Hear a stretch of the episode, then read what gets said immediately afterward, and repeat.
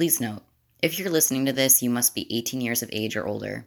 This podcast contains adult themes and may include descriptions that listeners could find offensive. Thank you. I do not find people to fit the spaces in my life. I make spaces to fit the people in my life. Jorith Innkeeper.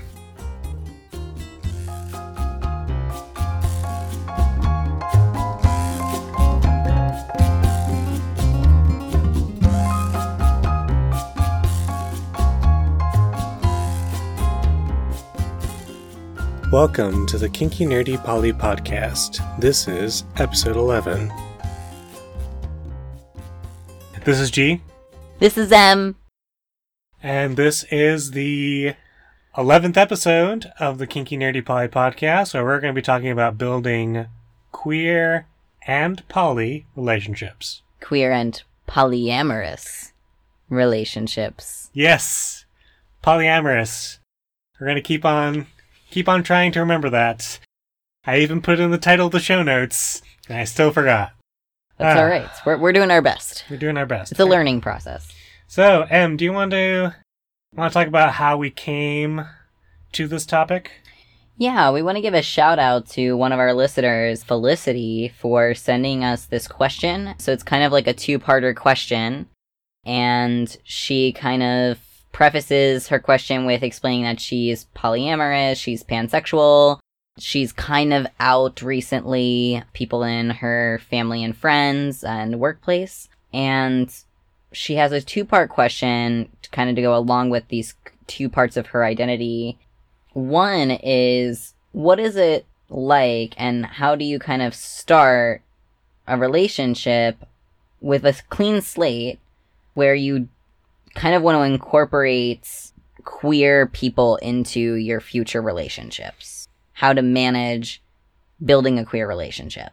And especially when you're starting kind of from scratch.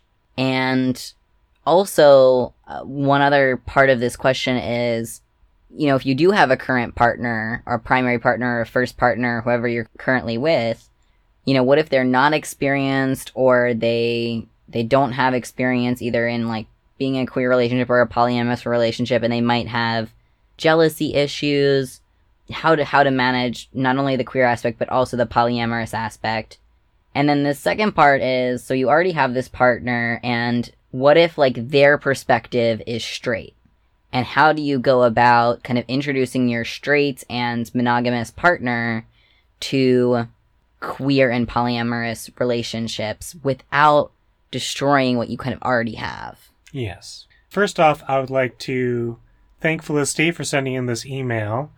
Uh, she is the first person who sent us a email, and I'll give out another shout out to her at the end of the podcast, along with some other people who have sent us uh, some email feedback. But I think the first thing I'd like to do is to so Felicity uses the term pansexual. I think it'd be good uh, for our listeners who don't know to define what pan- pansexual means. So I looked up the uh, sort of dictionary definition of the word, and the dictionary definition is a sexuality which is attracted to people re- regardless of biological sex or gender identity. Right. Now, you know, there's some conversation online about sort of what the difference between a pansexual and a bisexual is.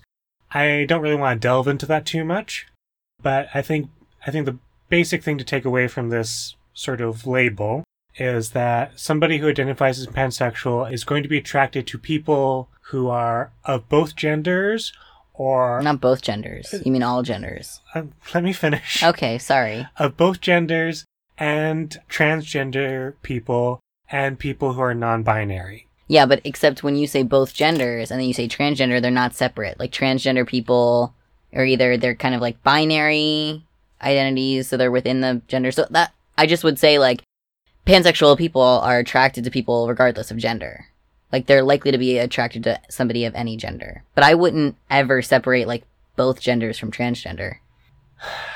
Uh, I guess I was trying to simplify things for our listeners, but I think you're right. Yeah. Yeah, but because only because I feel like it can be invalidating if you just put trans in another category. Yeah. So yes. All right. Uh, I see where. Yeah. Now, uh, just because you're pansexual does not mean that you're automatically polyamorous. So you may be attracted to all genders, but that does not mean you want to have relationships with everybody at the same time. Yeah, so I think that there are some misconceptions sometimes around bisexuality or pansexuality where people think, oh, you have to be polyamorous to be bi or, or pan, and that's certainly not the case. So there's there's no pressure to be polyamorous just because you happen to like more than one gender. And also like bi and pan people totally both valid. That's my contribution to that debate. Yeah. Too, just to preface it. Both like bi people and pansexual people are totally valid. Yes. But going a little bit deeper into Felicity's question, the first part, which is sort of how, if you are recently sort of out as being queer and polyamorous, like how do you go about building relationships? And I'm going to use relationships in a sort of broad sense. I'm not just talking about romantic and sexual relationships, I'm also talking about friendships, because I believe it can be quite isolating to be out as queer uh, or out. It can be quite isolating to be out as any sort of deviation from the American norm. So I think when you do become out, you're probably going to lose some friends. Uh, you're Absolutely. probably going to lose some relationships in your own family, your own biological family. So when Felicity is going to be asking about, you know, how do you start building these relationships, I'm going to I'm going to also be talking about how to build friendships as well, because it is hard to be alone. At, I did not say that well, uh, because it can be quite hard to be alone after you come out. And also, I feel like if you are in a current relationship and now you do want to come out as queer and polyamorous, that sometimes you might also lose your partner. Yes. And that that can also be difficult. So these are all things to consider too is you know, it's not easy and there might be potential loss and sort of have to figure out if for you like do I want to take this risk? And I I certainly feel like it's been worth it for me. And I know many people would feel similarly, but not everybody's in the place to do that. Uh, for example, while I am mostly out as polyamorous and polyamorous and kinky, I think to my friend circle, I am not out as trans. I'm not. I'm mostly in the closet when it comes to my transgender identity. There are some people in my friend group who know, but it's not a widely known thing in my friends group.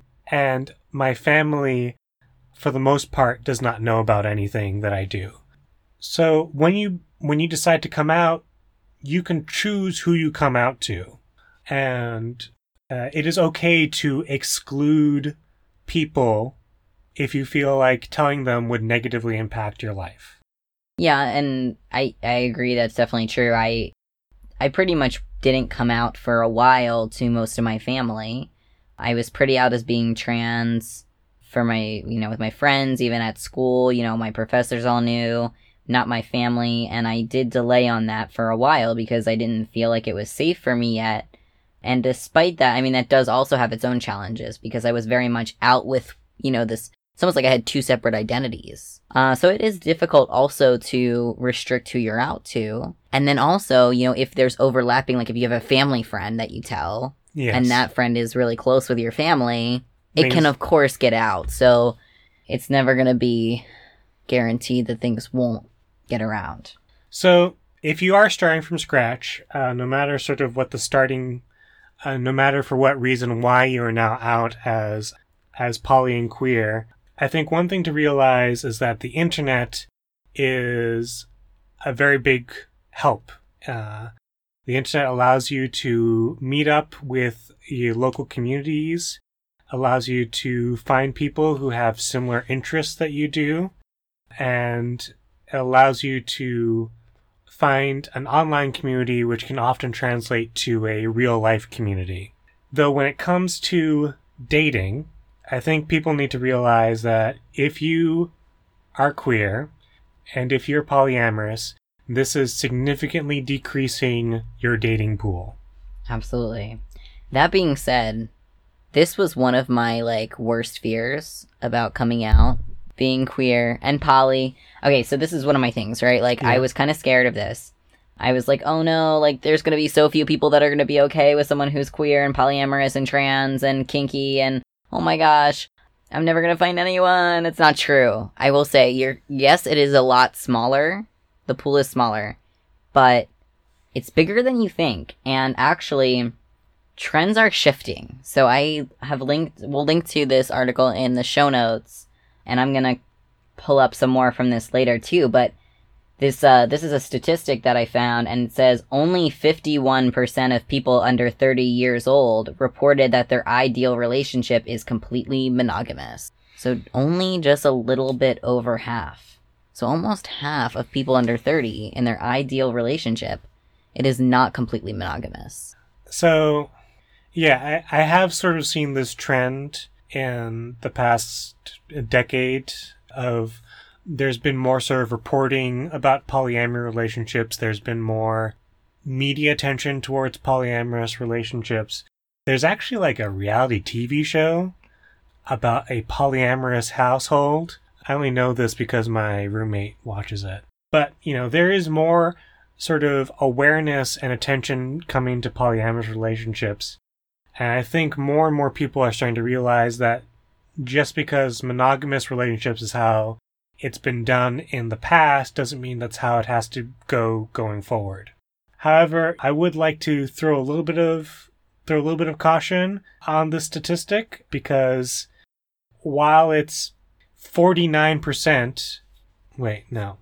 So 49% of people are saying that you know, they're okay with some sort of non-monogamous relationship, that does not automatically equal that they are in the polyamorous community or educated about polyamory. No, of course not. But it is. It does mean that I think like our dating pools are not as small as they might seem.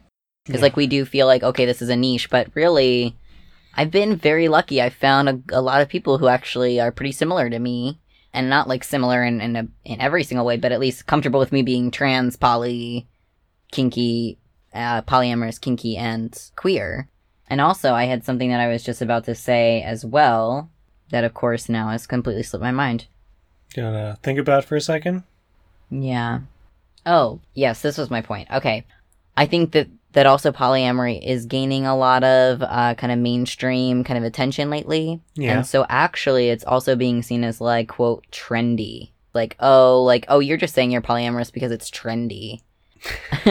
Do you think so? I, I've had literally someone. I went to a workshop this past week, and we were talking about identities, and we had to talk about stereotypes about different types of identities. And when I brought up polyamorous, that was the number one response. Huh. That is interesting. that it's a it's a trend. It's just like and so somebody said like, "Oh yeah, back in my day, the trend was being bisexual. You know, we were all bisexual in middle school.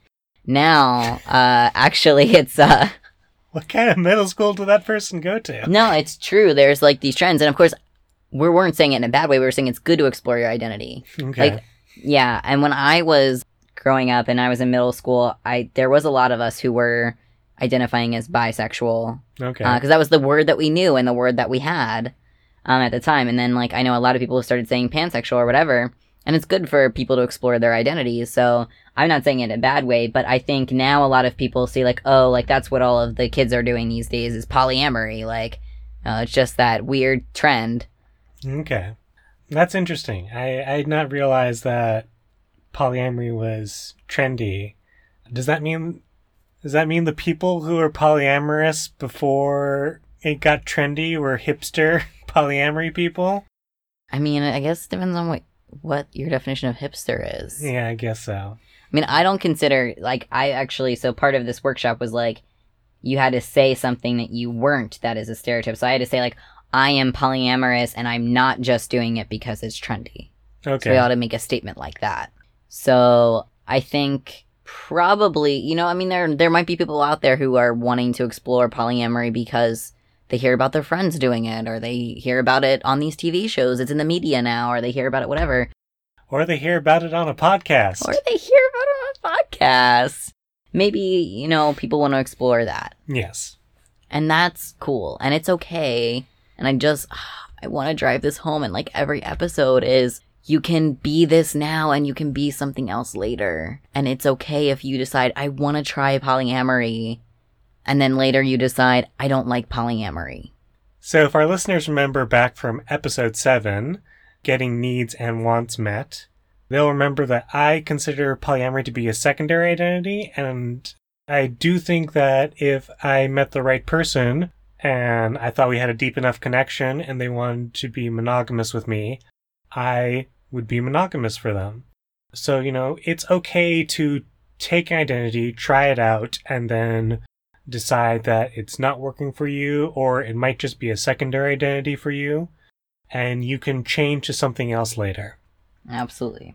The uh, important thing with exploring, too, though, is you have to be honest with the other people that you're looking to get into a polyamorous relationship with, or in whatever it is, whatever your arrangement is. You have to be honest, like, hey, I'm just exploring this right now. I don't know if this is what I want. Are you comfortable getting into this type of relationship with me and exploring with me, knowing that this might not be what I want? Yes, I think that is an important thing to tell a potential partner because I definitely think that there are some people who are tired of being the person you get to try something on. The stereotype that I, I think of is there are lesbians who are tired of being a woman's first experiment. Mm-hmm. They want to find another lesbian who wants to be in a committed relationship with them. So I think it's very important to be upfront and honest about why you're doing this. If you're just exploring, tell that to your other partner, uh, tell that to your partner, and you know if they're up for that, then they're up for that. But you know, concealing it is not Right. going to be helpful honest for the about your relationship. intentions. Yeah, absolutely. So I wanted to read a little bit from this article that I have. So I just quoted that statistic about, you know, only 51% of people under 30 uh, years old reported that their ideal relationship is completely monogamous. There's a an article that I took that from, and they have a whole section, and I really liked this. The full article is quite good Okay. but it's divided into subsections, and the subsections are pretty substantial. So one of the subsections is how to structure a relationship together. And I was like, that's kind of like how to build a relationship. And then the subtext is like, or what do you mean an open relationship? And so the article is, I think, extremely well written and maps out a lot of these things that we're talking about. One of the first things that they bring up is looking at the stereotypical relationship escalator. Okay. And I'm not sure if we had mentioned the relationship escalator in a previous episode. we have mentioned in a previous episode, but you know, for anybody who, if you if this is your first episode, the relationship escalator refers to the series of expected steps that you are expected to take in a relationship. For example, if you go on a date with somebody, if you go on a first date with somebody, if that date goes well, you're expected to go on a second date. If that second date goes well, you're expected to go to a third date dating leads to moving in, moving in leads to marriage. That is a relationship escalator. Right. So in non-monogamy, and even if even in a less conventional monogamy, which is how this article puts it, because you don't even have to be non-monogamous to want to reject the relationship escalator. Yes. Um, you could just be like less traditional. There are a couple of things that you should think about, and the first step is sort of, you know, creating this reality. So you should sit down with your partner, your potential partner, people that you want to open up the relationship with, and each person should sort of ask themselves and ask each other, what does an open relationship mean to you? What does it mean to me to be in an open relationship? So everybody can create that shared reality together. So you sort of have to define your own path. And I think that that's, you know, there's no map here. There's no escalator that you're going to be taking. And this is actually very comprehensive. There's another point in here as well that we have talked about about relationship anarchy. Yeah. So do you you remember this relationship anarchy? Yeah. I. Yeah, we've talked about relationship anarchy before. Right. So, you know, after you kind of figure out what does an open relationship mean to you, what does it mean to your partner, your potential partner, uh, or partners? Yes, it's very important to figure out whether an open relationship means hierarchical poly or relationship anarchy. Right. And all, or whatever the flavors are in between or kind of like a mix of them. You know, what's okay versus not okay in that relationship. And so some people will go by the hierarchical, okay, there's a primary, a secondary, tertiary relationships. And in those realms, you could have multiple primaries, but the typical one is like you have one primary that's normally like who you live with, Yes. it's who you might marry, whatever. Nesting partner. nesting partner. That's sort of like your more quote typical relationship. Then like your secondaries might be, um, you know, the people that you go on dates with every once in a while, you know, or maybe once a week. Um, you might spend a weekend with them.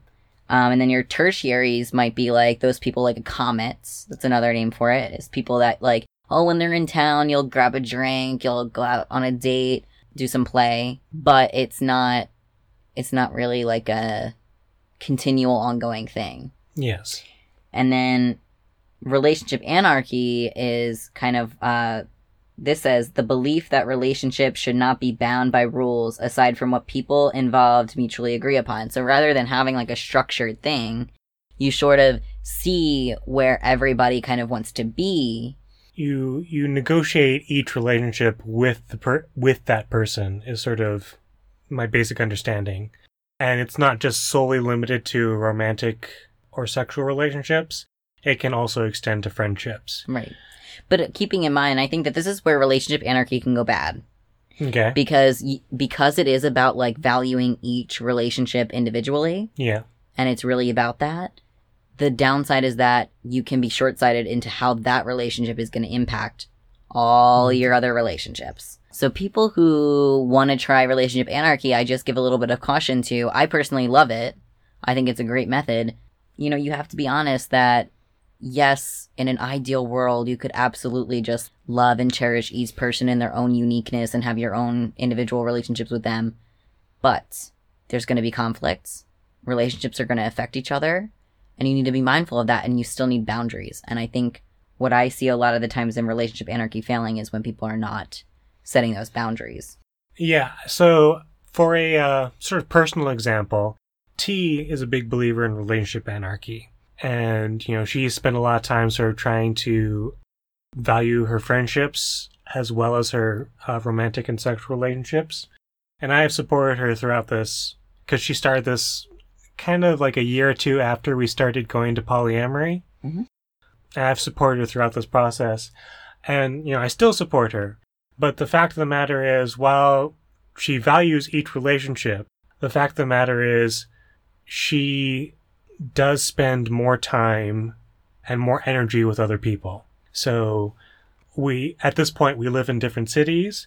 When she comes to visit, when she comes to the city I'm living in, she is usually visiting one of her other partners. She's not visiting me. And I'm okay with that. Like, I am basically so, something of a secondary to her now, uh, to use a hier- hierarchical poly, polyamorous term. But I think it's important to keep in mind that while we may have infinite love for the people in our lives, we do not have infinite time for the people in our lives.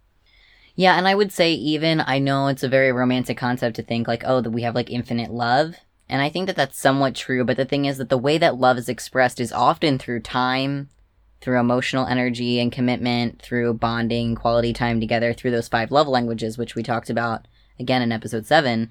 So even though like yes, our internal love, our feeling of love can be so infinite and powerful, and sometimes I'm amazed at like how much I can love people. Um, you know, the truth is that the way that love can be expressed isn't the same for everyone.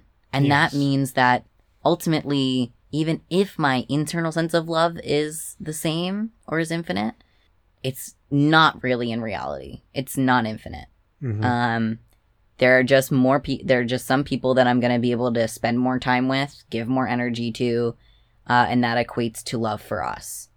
So I feel like that's where again people can mess up is they don't realize they like to get they like that romanticized kind of idea of love is infinite and they don't realize but the way that I express love is finite. yes. So things to keep in mind as you're building these queer and polyamorous relationships. Yeah. Uh, I think uh, one thing that's also helpful to keep in mind when you are building these relationships, especially if you're looking for somebody, if you're looking for a partner to a romantic or sexual partner, is it is a lot easier to find partners if you are in your local community. So I don't think you should just be trying, if you're starting from scratch and you want to find a partner it's best to try to join your local community. Go to pride events, go to meetup groups, find groups on FetLife. Both Meetup and FetLife have a geographic component to them in that you can search your local area. Meetup.com, you know, there's plenty of there's plenty of groups on there. You can find queer groups on meetup.com. You can find polyamorous groups on meetup.com. You might even be able to find kinky groups on meetup.com. Uh, I haven't tried it for that. I haven't either, although Kik has kink groups. Kik isn't really a platform, is it? I thought it was a messaging service. I guess it's a messaging service, but I have heard that people have found people in their area who want to do kink things, create kink events. Okay. FetLife is another resource that you might want to use. It is a explicitly kinky social networking site, which we'll probably talk about in a later episode. But there is a ge- if you create a account, you can set your account's location and you can search in your area for groups. Now, I say that FetLife is an explicitly kinky social uh, social network. It has other things. So you can search for a polyamorous group on FetLife. You can search for a queer group on FetLife, and you'll probably find those. Uh, you'll find those groups on FetLife. Um, now that I think about it, I did not put this in the show notes, but Reddit might be another place that you can find groups, though that's much less geographically bound. I feel like. Yeah, I mean, Reddit has a lot of rules around different things, and I'm not sure what's allowed in terms of that. Yeah. But still, if you're not fi- if you're not having any luck with Meetup or FetLife, you might want to try Reddit.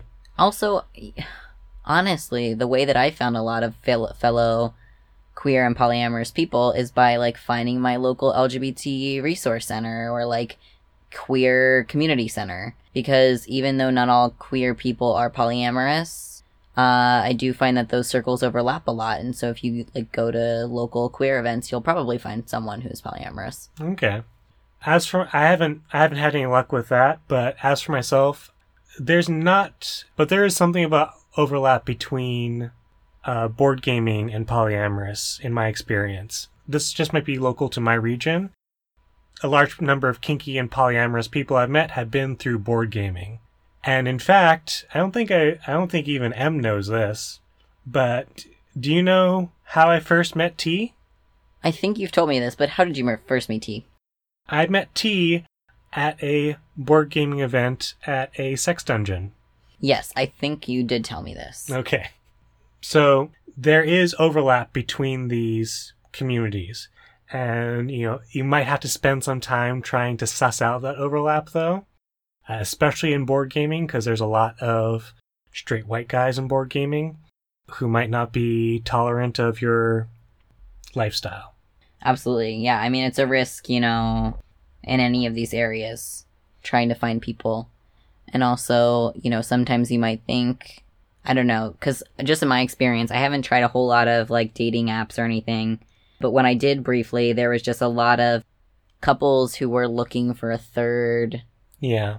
Person, and there was like kind of like straight cis men who didn't understand my situation and I, I did go on one date with this guy and I just remember explaining poly I'm very upfront about it. Like if I'm going on a date with you, okay, well I'm have to gonna have to explain I'm poly Yes. polyamorous.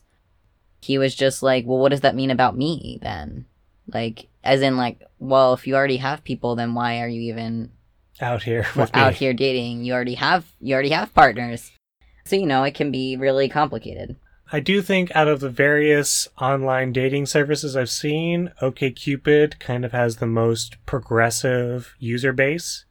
And it's easier to filter out people on OkCupid because they have such an extensive question system and you can match people on specific questions. So you go find the all the kinky questions and answer them in the way that you want want them to be answered. You find all the polyamorous questions and you answer those and it's a lot easier to sort of filter people that way on OkCupid than I think it, it is with any other dating service. I'll trust you with that because I've never used OkCupid, so I've used OkCupid briefly. I am terrible at internet dating. just for our listeners to know, I G is terrible at internet dating. I don't know what to send in the first message. I I'm much better in person than I am online. That's a good thing. That's like that saying because I used to feel really bad that like I look horrible in photos, and I'm like, wow, I look horrible in photos. Like I look so much better in person. And then like I read this one post about it, and it was like, that's a good thing. Like, wouldn't it be worse the other way around? Like, wow, I look really great in photos, but I look awful in person. It's like no. so it's probably better that you are like much better at dating in person than you are online because it would suck if you were the other way around when you were really good at dating online Uh, yeah, and then you kind of sucked in person, yeah, I do see your point. right? So that's Yeah. that's actually a good thing. So if you do find a potential partner who does not have either the same experience you have with polyamory or has no experience with polyamory, you're going to have to do a lot of communicating and a lot of emotional work and just a lot of education. People who don't know about polyamory are going to have a lot of questions and you are basically going to be their main source for answers unless they have enough initiative that they're going to go out and do research on their own, they're going to be mostly asking you questions and you're going to be the one who's going to be responding to them. So I want, you know, I want people to keep in mind that if you decide to date somebody who does not have the same experience as you do, it's just a lot of work. And, you know, just be prepared for that. I'd also want to put in a word of caution because if you find somebody who is monogamous, has no experience with polyamory, and wants to date you despite the fact that you're polyamorous, or just tolerates it, like they have no interest in polyamory, they're just interested in you, and you are interested in polyamory, I'd advise against it.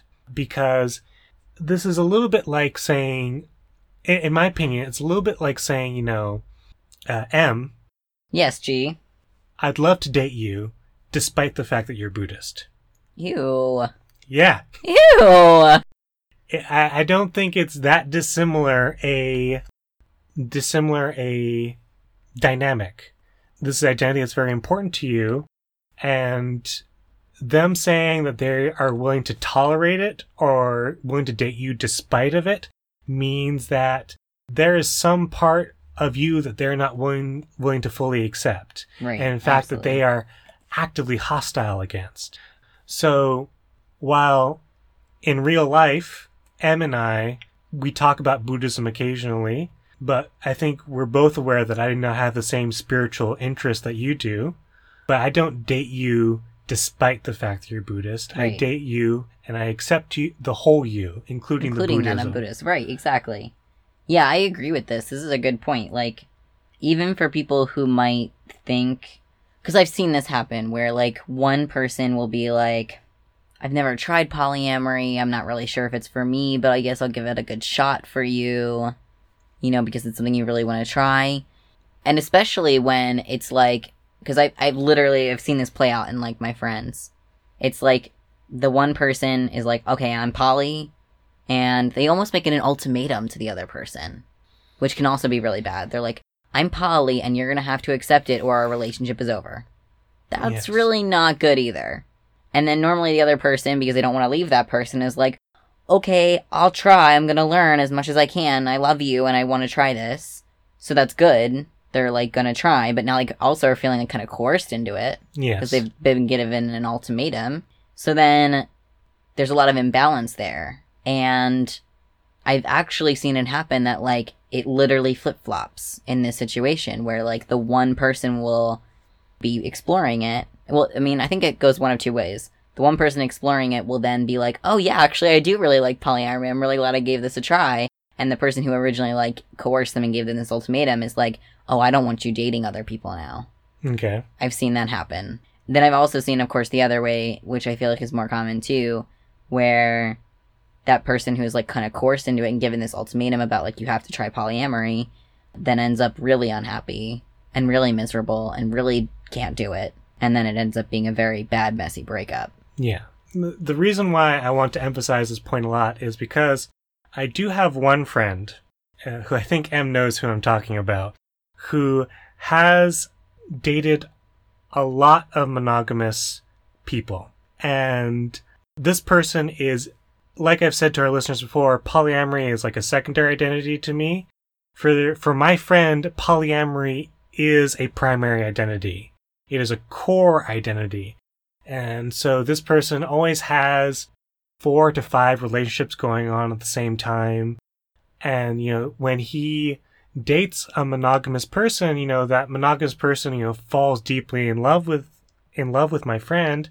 And, you know, they're faced with this prospect of like, well, I can either not, you know, follow my feelings, which is not how we teach Americans to act, or I can follow my feelings and try to make this work, uh, even though I do not want to be polyamorous. So if you are in good faith trying to explore polyamory, I'd say go for it. But if you're da- if you're a monogamous person and you're dating a, and you want to date a polyamorous person, I think you really need to look at your feelings, analyze them, and see why you're doing it and what your emotions are. Yeah, and if you're a polyamorous person and you're dating someone who's monogamous and you started out as monogamous, don't be a dick and coerce your partner into trying polyamory. Yes. Don't give them an ultimatum about it. You know, definitely be honest, be willing to discuss it, Yeah. but don't force it on them. So, as far as coming out to a partner, uh, so the second part of Felicity's question is coming out to a partner who is straight and monogamous. So, this is going to be really complicated and really personal to the people involved in the situation. So, we're not going to be able to give a a silver bullet answer, which will work for all occasions. But I think it's helpful to remember that communication is going to be key. I, I want to remind our listeners nobody is a mind reader. You are going to have to, not only are you going to have to talk to your straight and monogamous partner about how you're feeling, you're going to have to encourage them to open up about what their feelings are. And you're going to have to do a lot of emotional, a lot of emotional work to get them to talk to you about it. Because this is going to get, this is going to get complicated real fast. I think that there's another thing too, and that is that you're kind of queering a heterosexual or a heteronormative relationship, and this in and of itself is tricky. So it's really important to divide that emotion, emotional labor that you were just talking about equally. So, you know, yes, you're gonna have to do a lot of emotional work to allow your partner to be comfortable expressing their feelings to you. And also they're gonna have to do some work too, because, you know, if you are in it, you are in a partnership, you're in it together. Um, so you also want to make sure that you know, like you're being respected, and Mhm. they're also giving some energy back as well. I would say like be willing to experiment with new fr- with new things and encourage your partner to explore new things too. So you know maybe the jump is not just immediately into a full blown polyamorous relationship. Maybe it's not a full blown jump into a you dating other queer people or you finding queer people to bring into the relationship or whatever, what have you. Maybe you just start experimenting with little things. Uh, yes. So for our listeners, I think you, if you recall, like T and I spent about a year doing research about polyamory before we decided to go into an open relationship. So I think it's very important to take baby steps. Don't just jump into relationships the moment you tell your partner about this. Talk to your partner, have conversa- have an ongoing conversation about how both of you are feeling. I would also highly encourage research. There's lots uh there are books out there, more than two, The Ethical Slut. There's a podcast out there that you can listen to. I've heard. You've already made that joke once. I can't I can't make it twice. I guess you can make it twice. Share this podcast with your partner. Um, yeah, like go slow, be patient. This is an ongoing conversation, and be willing to explore new things so long as you're you're feeling safe, comfortable, and willing to do so. So you know, again, no forcing of anything, but just be open minded. And remember, I think it's important to remember that it's okay for you to want things, and it's okay for your partner to want things, and those things might not always line up, But I think if you have honesty and transparency, that it'll at least be easier to navigate. Navigate. And I think this is where I have to say, like, even if that means the end of your relationship, people don't like to contemplate the end of their relationship. Yes. So I didn't realize I subscribed to this philosophy until somebody uh, put it into words, but I am of the firm opinion that people are more important than relationships. So one of the things that's important to T is to talk about how, and she does this with all of her partners, even before she was into polyamory, before she met me, she talked about how do you envision this relationship ending? Because on the balance of probabilities, it is much more likely that the relationship is going to end than it's going to last until you both die at the same exact second. So it is good to envision sort of what is the point where our relationship is becoming detrimental to the people who are in it. And at that point, I think you need to change the relationship to better suit those people. And one change is to end a relationship and, you know, transition to a friendship or to take some time to sort of let your emotions cool down a bit, to let the, uh, you know, let the heartache fade a little before you try to rekindle a friendship. That's good advice. Yeah, I always kind of am able to see the end to a relationship, and I would, I've heard that from someone once, like, always be able to see the end of your relationship. Um, and so I do reflect on that occasionally. You know, my current partners, I obviously love all my partners, including UG and, and X. And the fact is, like, you know, those relationships are going to end someday. And I, I can find some peace and some comfort with knowing that at least I have the relationships that I have now. But I'm not a mind reader, or uh, i I'm not a not a mind reader. You're not a mind reader. I'm not a psychic, is what I meant to say. okay. I don't know the future. So there's just one other thing that I wanted to touch on before we end our podcast, and that's that if you are coming out, if you're currently in a straight and, mon- and or monogamous relationship, you know, there's gonna be complications with building a queer relationship, such as being perceived as straight. So especially, you know, as a pansexual person, if you're pansexual and you're a woman mm-hmm. and you're currently dating someone who is a perceived man, uh, and especially if that man is also perceived as straight, mm-hmm. you are most likely in a straight passing relationship. Yes. And so you pass as a woman and your partner or one of or one of your main or primary partners passes as a man, you might be viewed as straight by others, and so maintaining a queer identity in a straight seeming relationship can be difficult. And so, as you continue to build queer relationships, again, as G stated, and that I need to em- empathize, emphasize, I can speak, emphasize as well, is that also maintaining these identities in and building these relationships with people outside of partners, like friends. And so, maintaining your queer identity can include consuming media that is by or represents queer people, doing activism related to queer issues, and finding a queer support group or support network such as fellow queer friends. Those are all going to be so important. So don't be afraid to get out there, get to network with fellow queer people and polyamorous people, even if it's just as friends, and in order to maintain and honor your identity. Yeah. That's the last comment that I had. Yeah, I think one of the things that I personally have struggled with is finding because I've been so what's the word I want to use? Cautious. Because I've been so cautious with letting people know about my trans identity, you know, I don't have that I mean besides besides M and M's partners, you know, I don't, I don't know any other, I don't have any other trans people who are close friends. So that's something I'm definitely looking for as I sort of become more out as my trans identity to find a queer community that can support me in my transition. Also, I think it's important to note that some of this advice is applicable to coming out as kinky as well. Finding a kinky community, you know, talking to your partner if they are not kinky and, you know, looking for online resources to help you.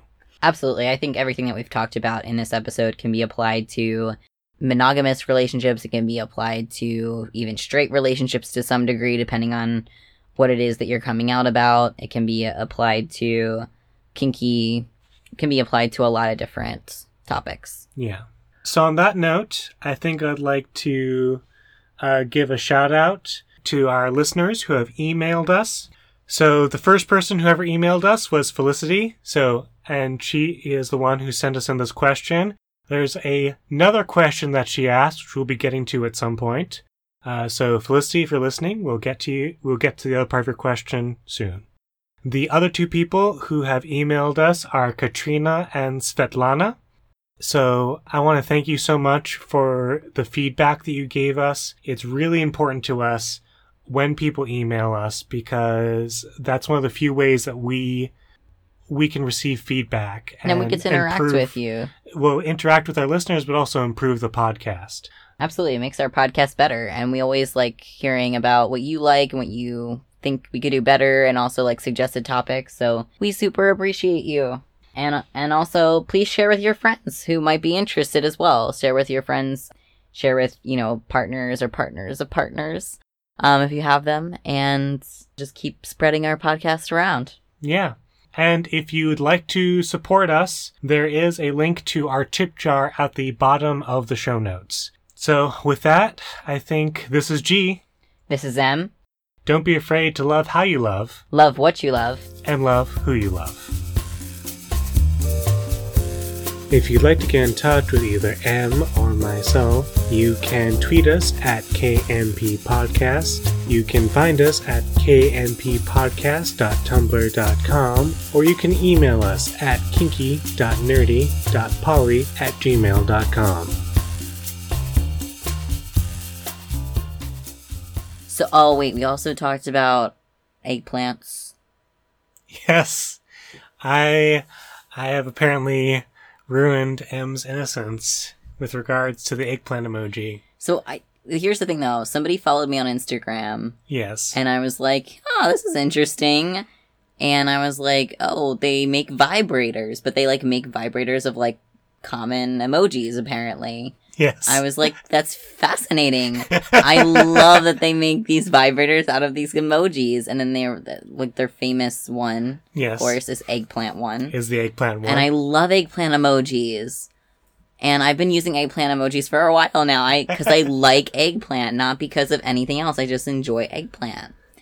And uh, I, I can't just pause you? yeah. So you're telling me you've just been sending the eggplant emoji? Do people not just send eggplant emojis? I've just been sending people eggplant emojis. There are probably some very confused people in your contacts list. Uh, if they know that you're ace, there are probably some very confused people in your contact list. I was wondering why, like, someone had wrote, wrote back my one friend, and he he went like he and he winked faced at me. He did winky face at me. I was like, oh, Did you not make the connection? I then? didn't. I was like, of course, everybody winks at eggplants. so, uh, yeah. So anyway, I was telling G about this, and you know, G was like, "Well, I mean, Uh, so yeah, Em was telling me, like, oh, they make a eggplant, they make an eggplant emoji, and I said, well, that seems like an obvious one to make a vibrator out of. And I was like, well, why is that an obvious one? They also have a whale one. That's not obvious. Because, like, okay, okay, G's G's whole point is like, well, the eggplant looks like a dick. I was like, this does not look like a dick. Looks like an eggplant. Out of the various emojis that are available on every every cell phone keyboard, the eggplant is the one that most looks like a dick. And I had no idea. Yeah, and then I think I blew your mind when I told you about the whale emoji. Yeah, I how I was like, how could a whale emoji possibly? Yeah. It just it's just blowing water out of its blowhole. Just And spewing Oh, spewing all over the place. well, it's been ruined for me. That's it. I can never buy that eggplant. Because I was actually into it for a second. I was like, heck yeah, I want an eggplant vibrator. I love me some eggplant. And now I'm like, oh, it's supposed to be.